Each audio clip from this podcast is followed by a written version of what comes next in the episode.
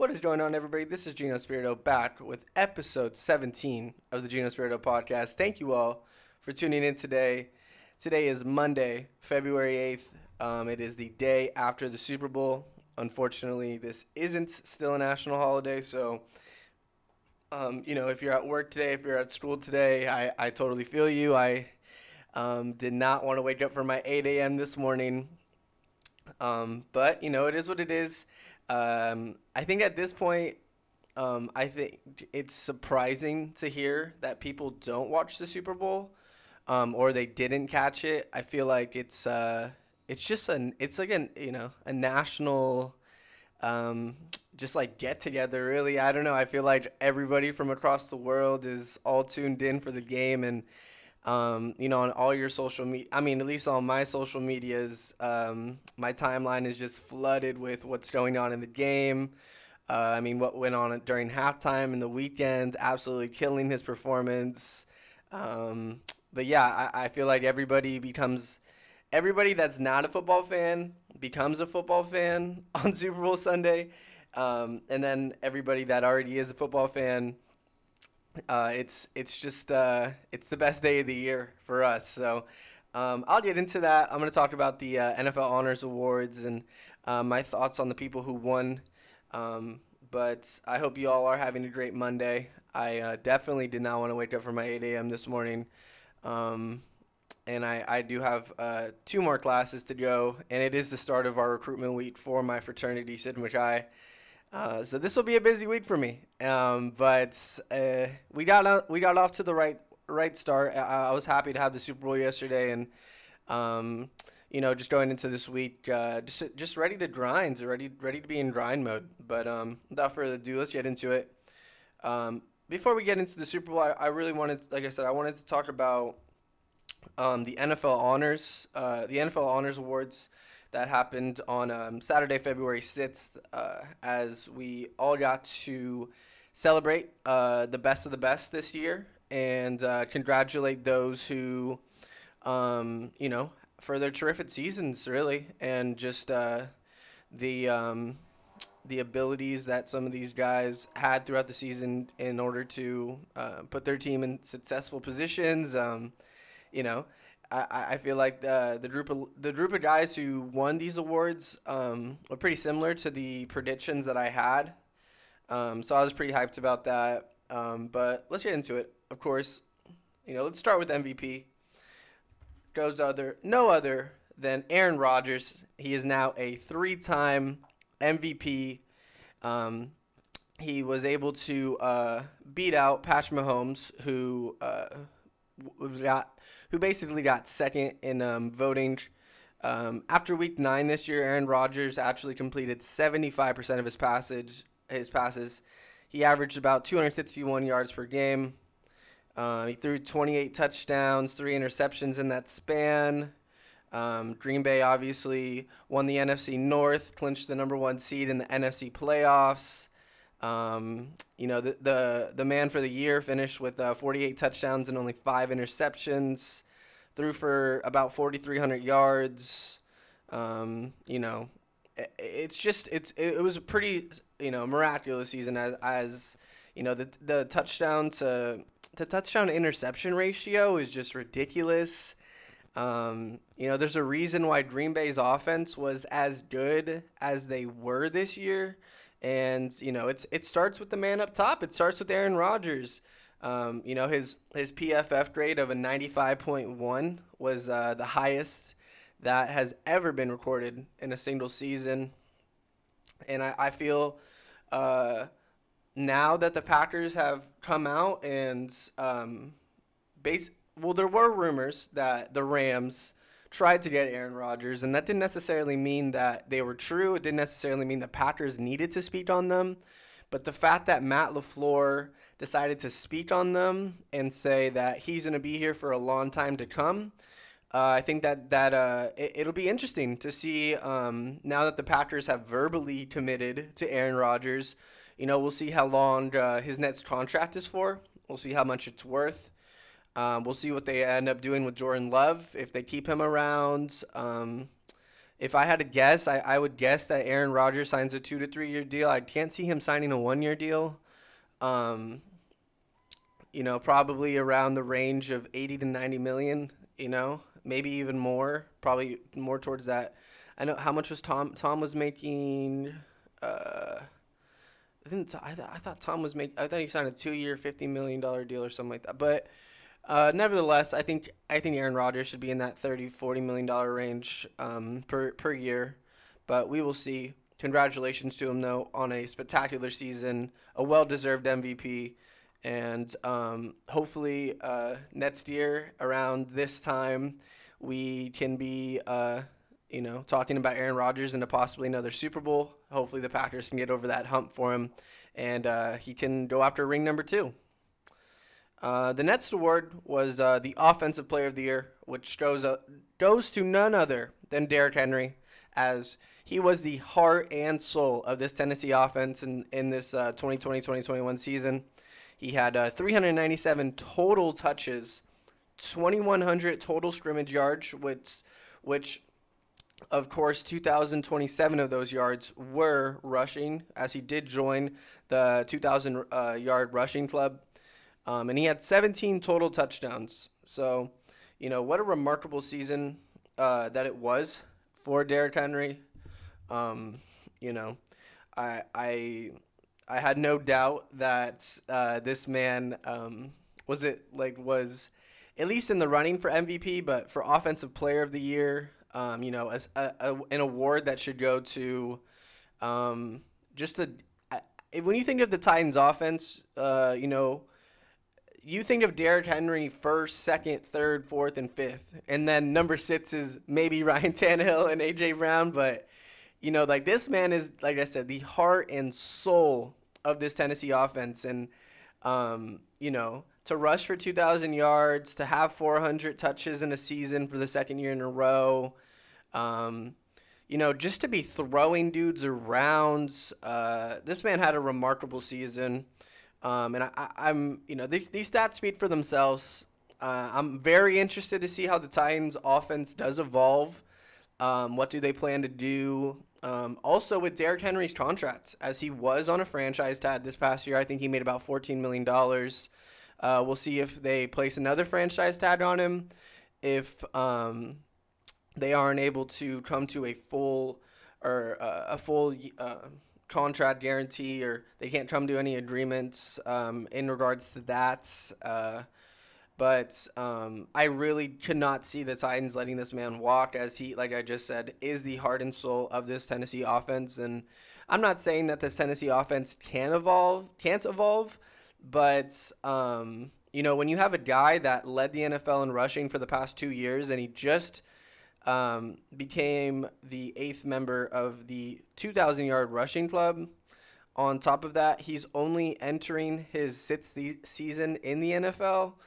And on top of that, for 1500 yards of those 2000 this year were after contact. You know what I mean? Like this is a once in a generation running back and I just I think the Tennessee Titans would be absolutely stupid to let them go. Let him go. So I really don't think that'll happen, but um, their offense has to evolve you know, they have to get the passing game going with Ryan Tannehill. They have to give A.J. Brown more touch and more looks. Um, because, you know, that running, there's nothing against Derrick Henry. That running game and everything couldn't work during the regular season, and they can get to the playoffs as they did, you know, achieve the, achieve the, um, four seed in the playoffs this year. Uh, they can win their division doing that, but once it comes playoff time, you know, if, if you don't, if you don't have everything else clicking the way that the Titans were when they made that AFC Championship run last year, uh, Ryan Tannehill didn't look as good this year. He wasn't as sharp with his passes. Um, they relied a lot on Derrick Henry last year, but at least that man was coming in clutch uh, when he did replace Marcus Mariota about halfway through the season.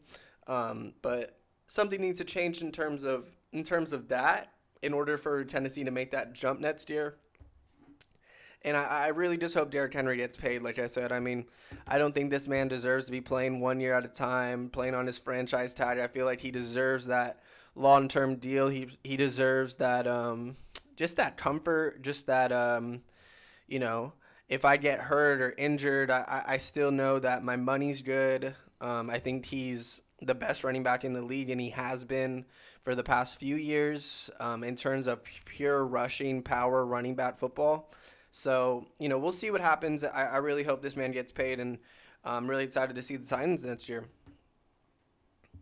So, the defensive player of the year, this one is probably was probably the most controversial uh, controversial award um, as Aaron Donald won this. Um, he is now um, a three-time Defensive Player of the Year award uh, winner, which is uh, pretty remarkable. Um, as he led the team in uh, he he led the team in sacks with 13 and a half. He uh, had 14 tackles for loss, 28 quarterback hits, four forced fumbles um, with the recovery. Um, you know, I, I, this man is just a pure beast, a pure monster.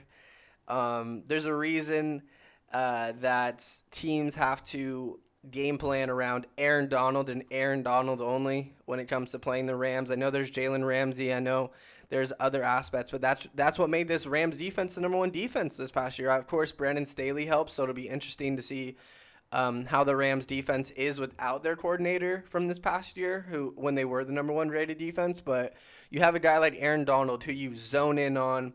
You try to commit to him, you try to stop him, but then you have Jalen Ramsey on the outside as well. So who else are you gonna, you know, how who else? How are you gonna attack both those guys? You know what I mean? How are you going to, uh, you know, double, triple team Aaron Donald, but you know, to give more time in the pocket for your quarterback. But then you have Jalen Ramsey, who's the best corner in the league, guarding one of your guys. So it might take you a minute to. Uh, it, it might take an extra while for that for your man to get open. It might, you know, never be open. Uh, if you don't have those right play calls, you know Jalen Ramsey's the guy. He's he's you know he's he has a strap. He's he's gonna he's going to check you at the line. Like, you know, there's a reason why this Rams defense is so good and. Uh, there's a reason why Aaron Donald was the highest rated defender this year for PFF at 94.2. You know, um, you know his his career by the year has been pretty remarkable. As uh, in 2014, his rookie year, he won Defensive Rookie of the Year. He made the Pro Bowl. So he made he has made the Pro Bowl from 2014 to 2020. That's been his entire career. But his first year, he won Defensive Rookie of the Year. Uh, 2015 to 2017, I mean, not 2015 to 2020 though for his second through his second through seventh seasons in the league. He's been on the first team All Pro all six seasons. He he has won Defensive uh, Player of the Year in 2017, 2018, and now 2020. So what a remarkable career in the first seven years. I mean, if this man were to hang it up, I, I, I don't see why there would be a reason as to why he isn't in Canton. I know he's only he joins a he joins a list of only three people total, including himself, of players that have won Defensive Player of the Year um, three times, which is now J.J. Watt himself and Lawrence Taylor. So, what a remarkable company to be around uh, for Aaron Donald. Um, but speaking of J.J. Watt, of course, uh, this did cause controversy as uh, T.J. Watt, um, on paper, had a better season than Aaron Donald. I mean, in tackles, uh, T.J. had 53 to 41. Sacks 15 to 13.5. Tackles for loss 23 to 12. Pressures 55 to 42. Quarterback hits 41 to 26.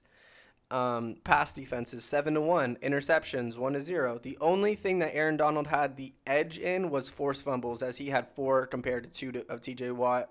Uh, this caused some uproar from TJ Watt's uh, teammates on in Pittsburgh, from uh, his brother JJ Watt. Um, but uh, unfortunately, um, I feel like you know Aaron Donald's stats may not always speak for themselves, or compared to you know a guy like T.J. Watt.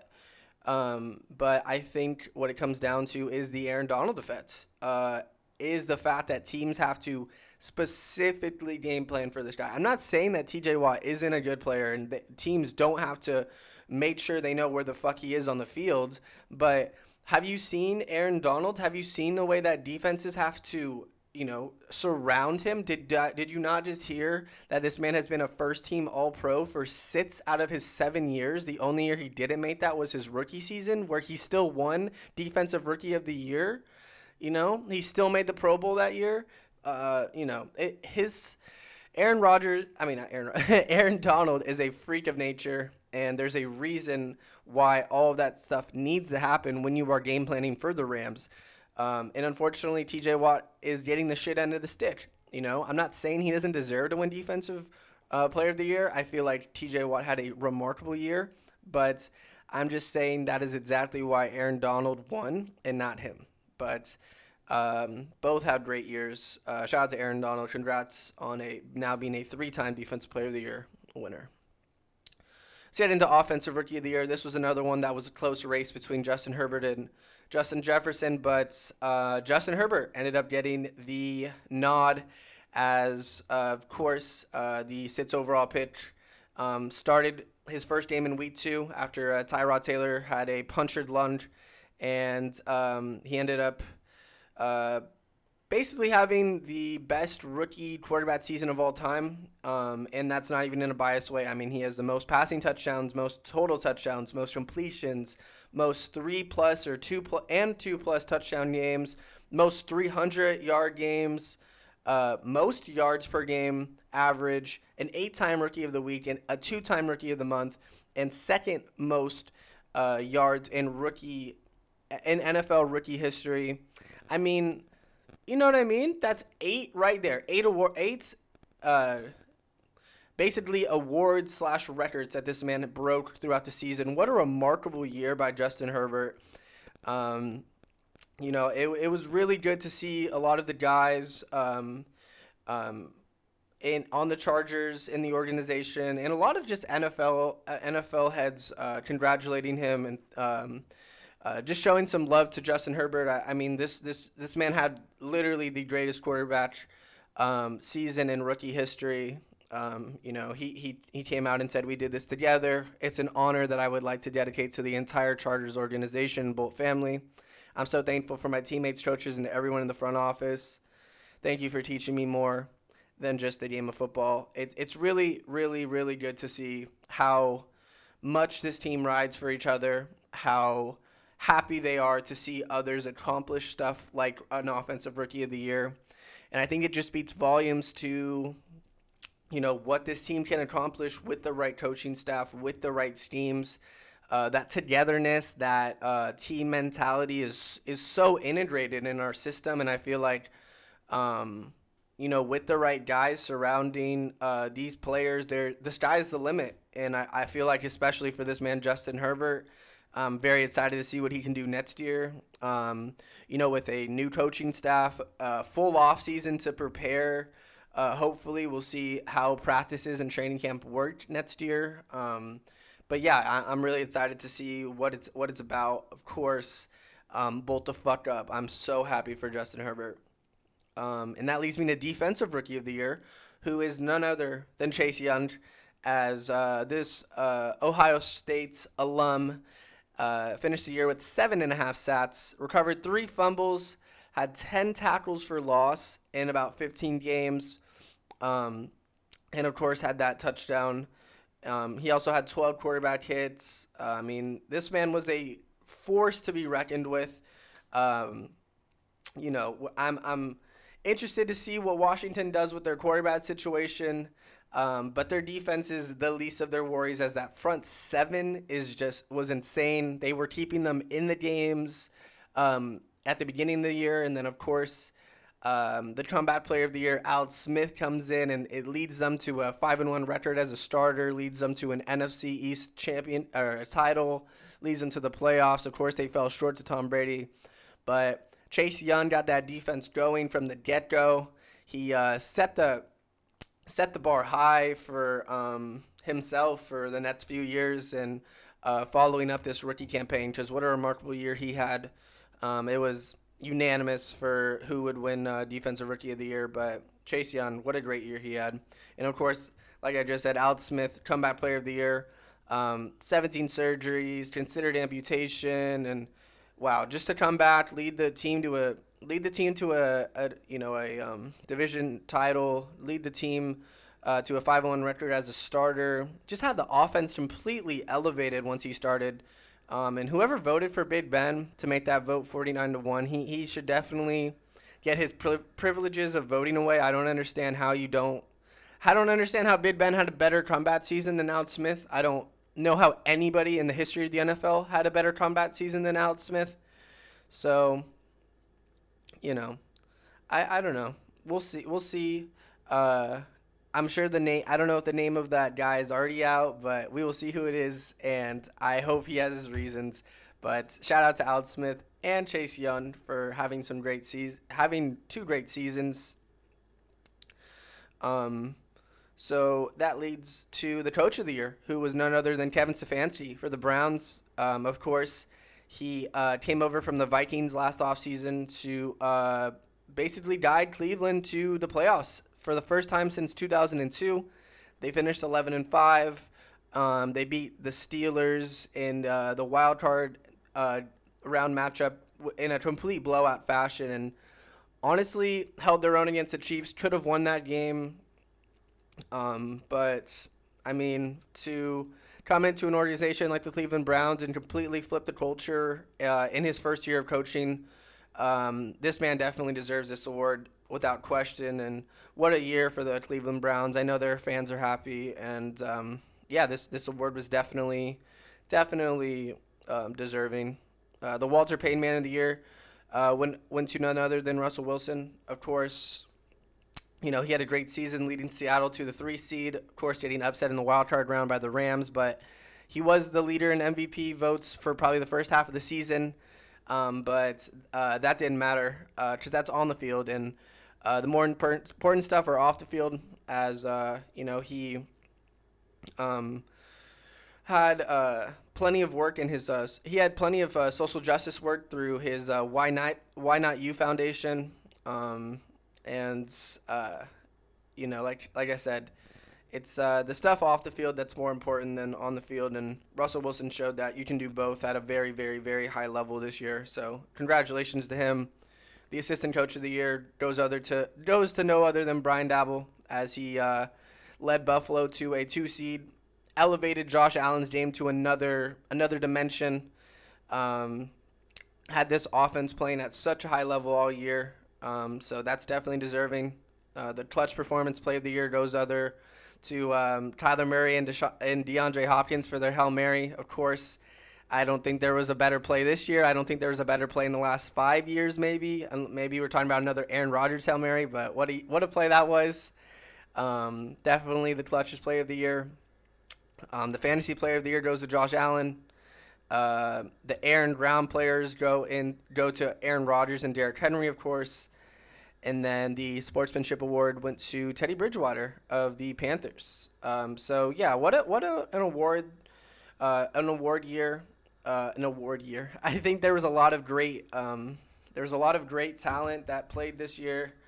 Um, and uh, a lot of these guys were super deserving, and some of these awards came down to the wire, like I said. So um, I think that just speaks volumes to the amount of talent that is truly in this league, and I- am excited for next year already. Um, but of course, how can I not talk about the Super Bowl? As yesterday was Super Bowl Sunday, the Chiefs coming into this game at 16 and 2, the Buccaneers 14 and 5. Obviously, the Buccaneers had to win excuse me, three straight to play a home Super Bowl. So they are I know they're feeling nice about coming coming back. The Chiefs coming off of the huge blowout win in the AFC Championship game. The Buccaneers coming off of a dominant performance over the MVP Aaron Rodgers in this Packers offense. Um, and of course, this these two teams met in Week 12, and, and the Chiefs got the better end of it, 27 to 24. This game uh, was in Tampa. It did see Tyreek Hill have a record-setting eight receptions, 203 yards, and two touchdowns in just the first quarter. Um, but the Buccaneers are a different team now. You know, they were a different team since that Week 12 matchup. They had a bye, and then they won seven straight and en route to the to being the first team to host a Super Bowl. So both teams um, very deserving to be in this spot. Um, and we uh, see right off the uh, right off the bat that uh, the Buccaneers got off to a very very hot start as Tom Brady actually scored his first touchdown in the first quarter in uh, his Super Bowl history. I felt like that was crazy a crazy stat to see. Um, and him and Gronk made even more history as they became um, the NFL postseason um, touchdown duo leader. I don't know if I said that right, but basically, well, Gronk finished with two touchdowns, so now uh, Tom Brady to, to Gronkowski has is 14 total touchdowns deep in the postseason, which is the most by a quarterback receiver duo of all time. Um, but on the other side of the ball, uh, it was definitely ice cold from the beginning as Patrick Mahomes finished the first quarter two for eight with only nine yards. Um, and the by the end of the first half, that didn't really improve much as he was nine for 19 for 67 yards. Uh, this Kansas City offense could just not get it rolling in the first half, and it seemed like the Buccaneers were just off to a very, very hot, hot start. Um, and, and, this game was definitely getting out of hand as uh, Gronk became um, the second player to have multiple receiving touchdowns in multiple Super Bowls. Uh, you know, matching none other than the goat Jerry Rice. Tom Brady in the first half, 16 for 20 with 140 yards and three touchdowns it was all Tampa Bay. Um, you know, it was uh, the biggest lead that Tom Brady had ever had in his super in, in a Super Bowl. Um, the previous to that was only a 14 to three lead. Um, but uh, coming out of halftime, the Chiefs needed something. Uh, they, um, you know, needed a spark, uh, and they honestly just could never get it going. I, I think I, I really felt bad for Patrick Mahomes. Um, you know, he ran for a total of 497 yards before his passes or sacks in the Super Bowl. Uh, and that was the most uh, pre-throw, pre pre-sack yards um, by any quarterback in the game this season. And you could just see it from the get-go that um, this Chiefs offense were missing their starting two tackles. I, I thought that Patrick Mahomes would have to play a perfect game to win and beat the Buccaneers front four, front seven, but – I didn't think it would be that bad. Um, you know, but when you have those guys, JPP, you have Ndamukong Suh coming at you and uh, coming at some backups. It's it's the recipe for um, not success, if you want me to be completely honest. Um, and if you can't get the ball moving or doing anything really, just completely relying on Patrick Mahomes making a spectacular play, which he did multiple times, but his receivers were just not – catching the ball. And it was just unfortunate that tremendous throw, him diving to the ground, throwing it up, and it hits Carlos Edward. I think it was Ed, uh, Edward Tide in the fucking face mask. Oh my god, I would have been livid as Patrick Mahomes. But, um, you know, the Buccaneers, of course, ended up taking taking this one 31 to 9. Uh, it, you know, Tom Brady wins his uh, seventh Super Bowl as he finishes the game. He finished the game with uh, 201 yards, 21 for 29, and three touchdowns. Leonard Fournette had a remarkable game on the ground 16 carries, 89 yards, and a touchdown. Um, and then Rob Gronkowski led, led receivers with six receptions, 67 yards, and two touchdowns. This Chiefs offense, who was so dominant all year, uh, just could not do anything against the Buccaneers as Patrick Mahomes finished 26 for 49 with 270 yards and two interceptions. Um, the leading receiver, and the most uh, receiving yards in NFL history by a tight end in the Super Bowl was Travis Kelce, 10 receptions, 133 yards. Tyreek Hill finished seven seven receptions for 73 yards. Um, yeah, but like I said, this uh, Chiefs defense was held to zero touchdowns, and that was the first time for a Mahomes-led um, offense. Um, you know, it was the what's it called? The most uh, pressures in Super Bowl history, and that was at uh, 29 um, total for the game for this uh, Buc- Buccaneers defense. Uh, Todd Bowles deserves the MVP. Um, I-, I felt like he had a. He knew, like everybody else, that this Chiefs offense would be struggling without these tackles, and uh, he he just conceived the perfect game plan. Uh, I mean, Patrick Mahomes dropped back to pass 56 times, and he faced a blitz only on 11% of those 56 times. But um, during the game, okay, sorry, I said this wrong. He dropped back to pass 56 times. He faced a blitz only 11% of those times, but the 29 pressures that he faced came against four or fewer defenders. So basically, he had pressure half of his uh, attempts at passing. So 29 out of the 56 times he had pressure. And out of those 29 times, 27 of those came against a pass rush or four or fewer. So they weren't even bringing guys and, you know, blitzing, doing, you know, that type of stuff to get pressure on Patrick Mahomes. They were just getting pressure on him, getting that initial push off the line of scrimmage. Um, and I think uh, that just speaks volumes to uh, what this Buccaneers front four were really doing to this Chiefs offensive line. They literally brought blitzed 10% of the game. But if you watch this game, if you if you were really watching, you felt like this Buccaneers defense was bringing the absolute most pressure the entire game. It was honestly just sad to watch for the Chiefs. Um, but uh, yeah, Patrick Mahomes is now 0 2 against Tom Brady in the playoffs, and he is 5 0 against anybody else. Uh, after the game, they he said that they beat us good, and that's the best I've got beaten in a long time. And um, it was definitely um, the case as uh, Tampa Bay. Um, like I said, the total pressures were 29 to five from the Chiefs. You know, I think that that speaks volumes uh, to just how the game went and how Tom Brady just really wasn't touched a lot. I mean, Patrick Mahomes also suffered his first two score loss of his career. That was 53 consecutive starts without uh, suffering a two score loss. That's the uh, most in quarterback history. He broke Tom Brady's record of 45. Um, you know, it, it was just, it, it got out of hand very fast for uh, the Chiefs, but um, Patrick Mahomes' three year stretch, 43 wins. 131 passing touchdowns, 16,000 passing yards. Obviously, he won last year's MVP of the Super Bowl, and he was the 2018 NFL MVP and Offense Player of the Year. So I have no doubt that the Chiefs will be here and will be relevant for a long time to come. But last night was simply, simply not their night.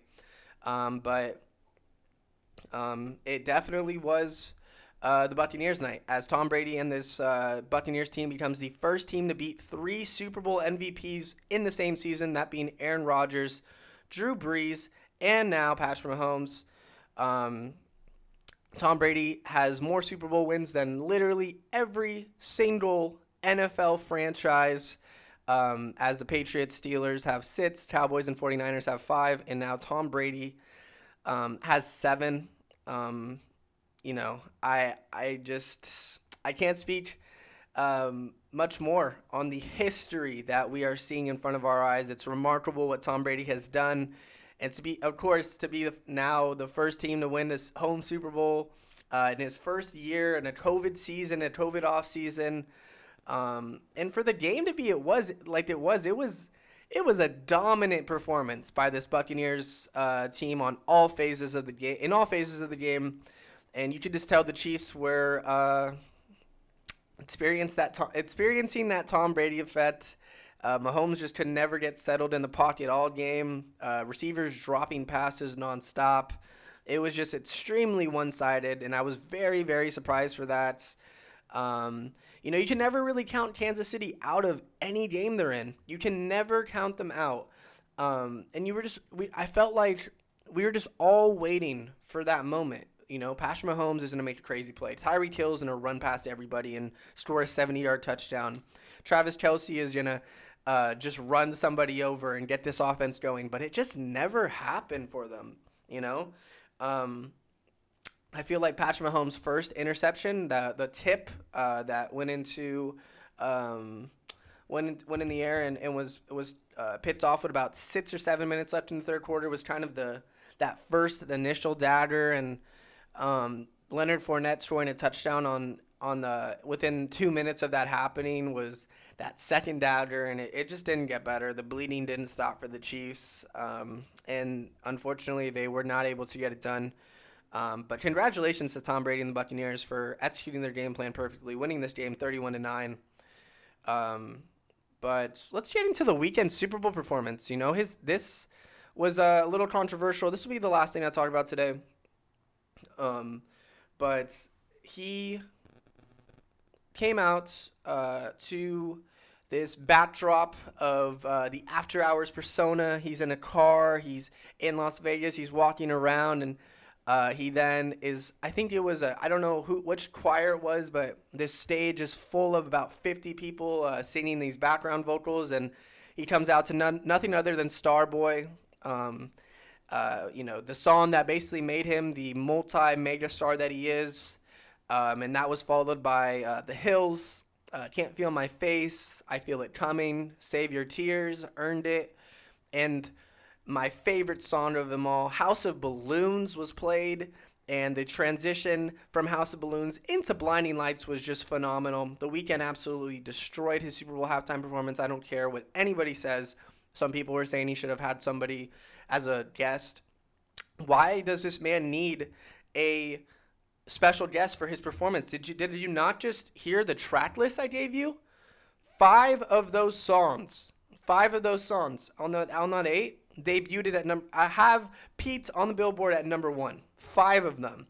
Not the. I mean, he ended his set to the number one song this year, and then he pulls out a he pulls out House of Balloons. Are you kidding me? A song that, you know, ten years old now and still, you know, got everybody in that stadium, and I know everybody at home extremely hyped hearing that. Come on, man. This man absolutely continues to kill it. He is the modern day Michael Jackson.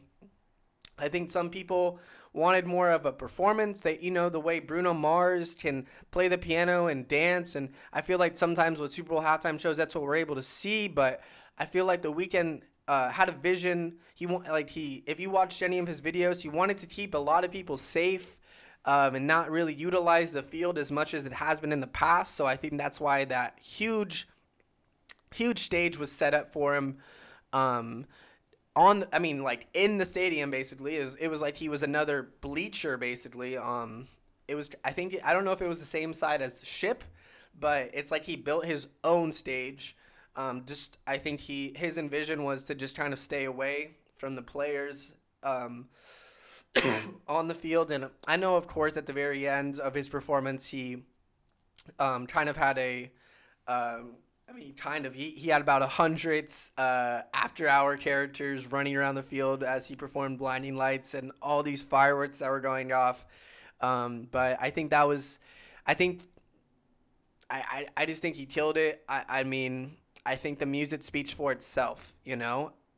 I just, um, you, you can't have that many number one hits. The rest of those songs were top 10 hits, uh, top 15 hits, you know, like the music spoke for itself. For the first time in a while, I felt like we had an artist who is so, so relevant right now. I know Bruno Mars is probably in that category as well.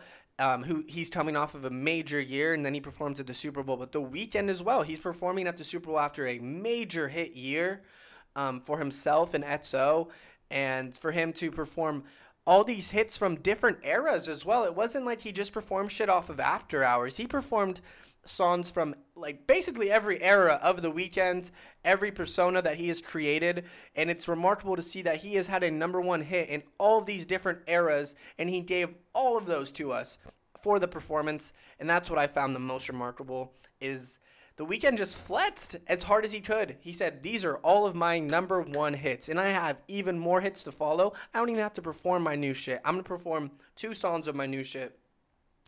Um, and I mean, it's it's just speaks volumes to who the Weeknd is an, as an artist and what he brings to the table when he does a show like the Super Bowl. Um, but yeah, shout out to the Weeknd. I, I thought that the performance was great, and I, I'm just so happy for a man that, you know, he he was homeless ten years ago, trying to gain uh, some support as a local artist, and look at him now performing at the Super Bowl. Uh, but yeah, it was very remarkable. Um, I think I'm going to call it there. I, I really enjoyed talking about the Super Bowl and NFL honors and my thoughts. I, I really hope you guys have a um, you know good Monday, a good start to your week. I um, I know that I have classes soon and uh, it's time to grind. So I hope you all have a nice gri- uh, ha- have a nice week full of uh, grinding, full of uh, fulfillments in uh, that way. Uh, you know, don't let another week go by without you, uh, you know, chasing your dreams, going after it. But, uh, you know, as always, it's been real. Thank you so much for tuning in. This has been Gino Spirito on the Gino Spirito podcast, episode 17. I love it. I love you all for tuning in. Thank you so much. And I will see you all on Wednesday. Thank you.